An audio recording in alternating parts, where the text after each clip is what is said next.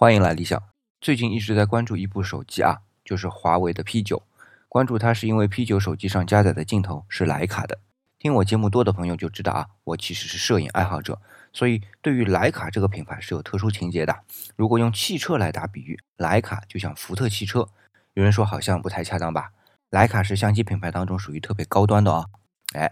我这个比喻啊，是指它在相机发展史里的地位。福特汽车是把原来只属于富人能用得起的汽车，通过生产技术的革新来降低成本，从而让普通人买得起。徕卡也是起到过这样的作用。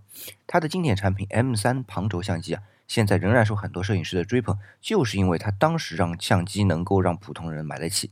所以徕卡的 M3 就像福特的 T 型车。但后来徕卡逐渐走向了高端品牌，甚至成为了奢侈品。但今天。他们和华为的合作，让我看到了徕卡又回到了他们的初衷，做能让人用得起的手机镜头。